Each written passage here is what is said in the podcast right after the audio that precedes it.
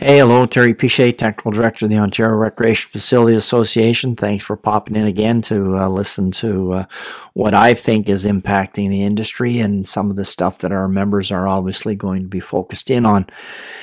In this podcast, uh, I want to take a look at user fees. And what's prompted this uh, conversation is um, the uh, crisis that is going on with Hockey Canada at the moment and the way that they're being held accountable for the way that they use some of the money uh, that were collected from registrations for uh, some things that uh, the members didn't feel were appropriate. So the whole conversation of user fees in our industry is, in fact, an interesting one.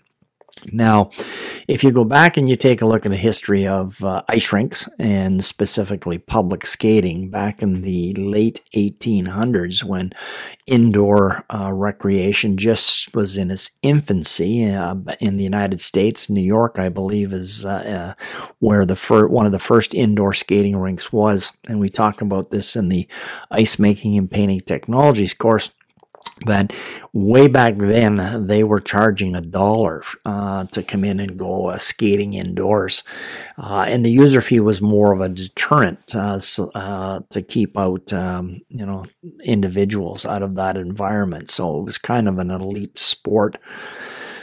Here we are uh, more than 100 years later, and we're still charging only a couple of dollars for a public skating. Now, that's going to vary uh, in uh, from facility to facility, but when I take a look what happens to our neighbors to the south, uh, many of them run uh, their rinks more like a business than we do in uh, the province of Ontario, and I and I think that's going to change over the next little while as we become more pressurized in regards to uh, requiring resources to both operate and maintain these facilities. But that's a conversation for another day.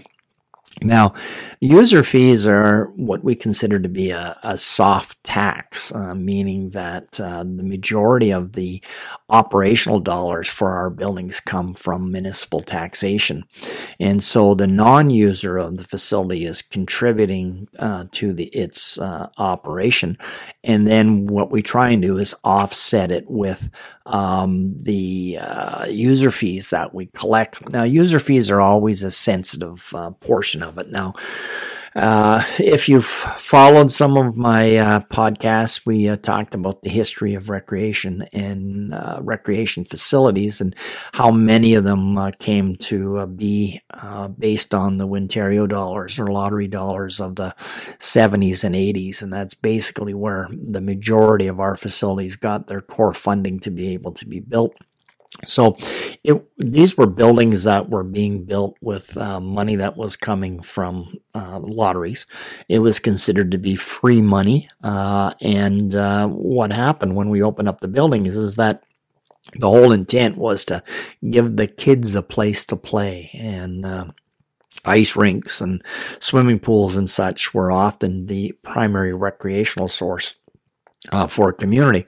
And so we wanted to keep it um, economical, uh, and there was no foresight in regards to uh, properly operating or maintaining these uh, buildings into their whole life cycle. So we understated the amount of money that we required and we had the taxpayer picking up the bill. So many of them were not even aware, uh, or at least not in tune with the money that they were contributing to the taxation base for a, uh, a recreation facility that many of them may not even use. Now, there's an argument for that. Um, I mean, there are people with no children who pay school taxes, uh, and these are just the amenities that we require to be able to move forward. Well, the first thing we need to appreciate is that there's no legal requirement for any municipality to provide a recreation facility. Underneath the Municipal Act, the municipality does have a responsibility to provide recreation, but that could be a tire swing and a, and a bird feeder down by the waterway with a park bench, and they fulfill that obligation. It's when they decide to put in more uh, detailed um, recreation facilities that things become that much more complicated and they're often not very well uh, planned for meaning that they build them but we we often don't create a good business plan that goes along with them now as i watch some of the new constructions that are trying to uh, get flight in the province that's uh, usually the stumbling block is the operational side of the way that we conduct business. Now, if I go back into my career uh, in the community that I started with, there was a time that one of the major employers in our small little community approached the municipality with the concept that they would like to provide um, a swimming pool to the community that they they would be glad to cut the check to build the pool and we went through a series of um, conversations, uh, and we explored the potential of putting a pool onto the rec facility. And in the end, uh, the question was asked of the company if, in fact, uh, if the town were to build the swimming pool, would they commit to operating and maintaining it for the next 25 years? And there was a very adamant no that came from them that there's no possible way that they were going to be on the hook to, to maintain it. And that was kind of the deterrent uh, that uh, turned us away from putting in a pool.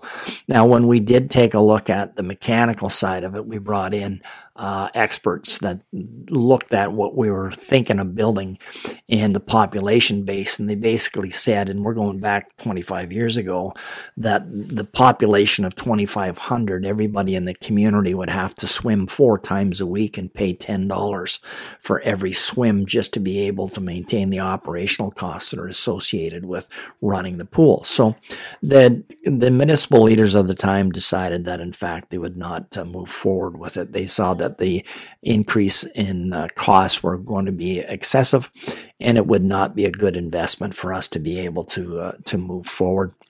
So, user fees are often understated because we believe that uh, we can keep everything affordable uh, for us to make sure that the building is going to be used. But in reality, the user fees is what we require uh, to have the resources for staffing and, and, basic operational costs. So any facility manager that doesn't uh, have uh, enough staff or doesn't have the resources they need to maintain the building can usually go back to not collecting enough user fees to, to be able to move forward. So it's a sensitive dance for us to be able to uh, determine uh, what is a reasonable user fee. And the problem that we have is that we often try to compare apples and oranges. So what will happen is when we build a new recreation facility and we have a tendency in our industry to outdo our neighbors. So if our neighbors builds a facility for 10 million, well, we're going to spend uh, 13 or 14 million and make ours a little bit more fancy and a little bit better.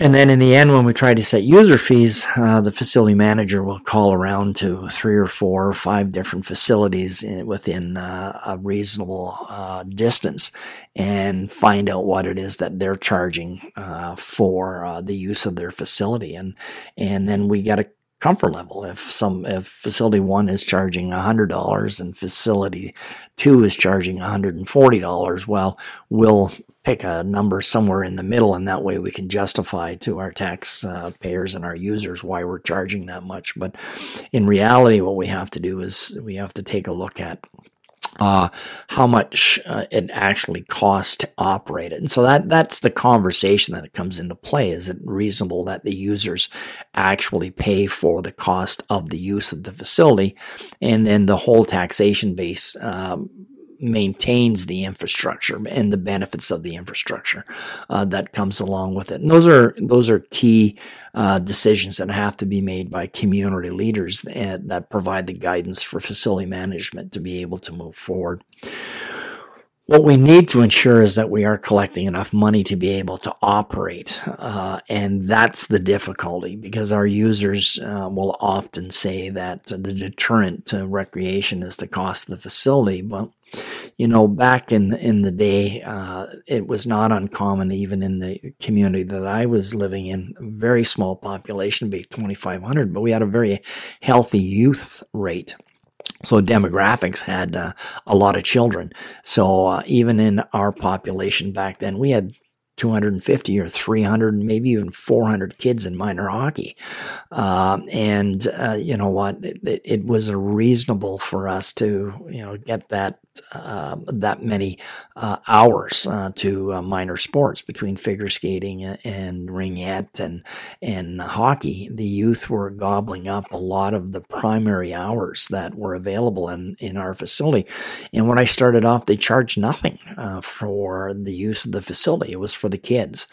And uh, you know, under my watch, I got to bring in a user fee, and I think we started to charge them ten dollars an hour. And you think the world was coming to an end in regards to to um, them paying uh, to use the facility.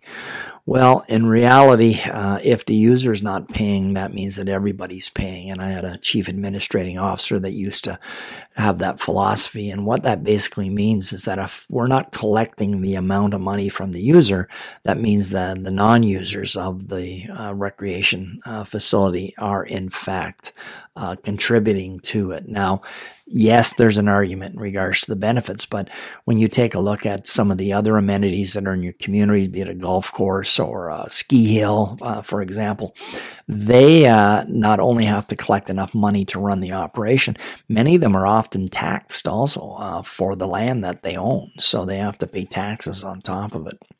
So it's an interesting, uh, interesting conversation. Now, the the other one that I noted uh, on uh, Twitter this week is an increase in hockey schools, and uh, I understand the benefit of hockey schools, but you also need to understand a hockey school is a, nothing more than a small business, and it's being ran inside a municipal's uh, municipality's uh, recreation facility often, and they're not paying taxes. they're being given a subsidized rate to run their business business and they're collecting money to do that. And again, I understand it's a fine dance in regards to uh, collecting uh, this uh, money.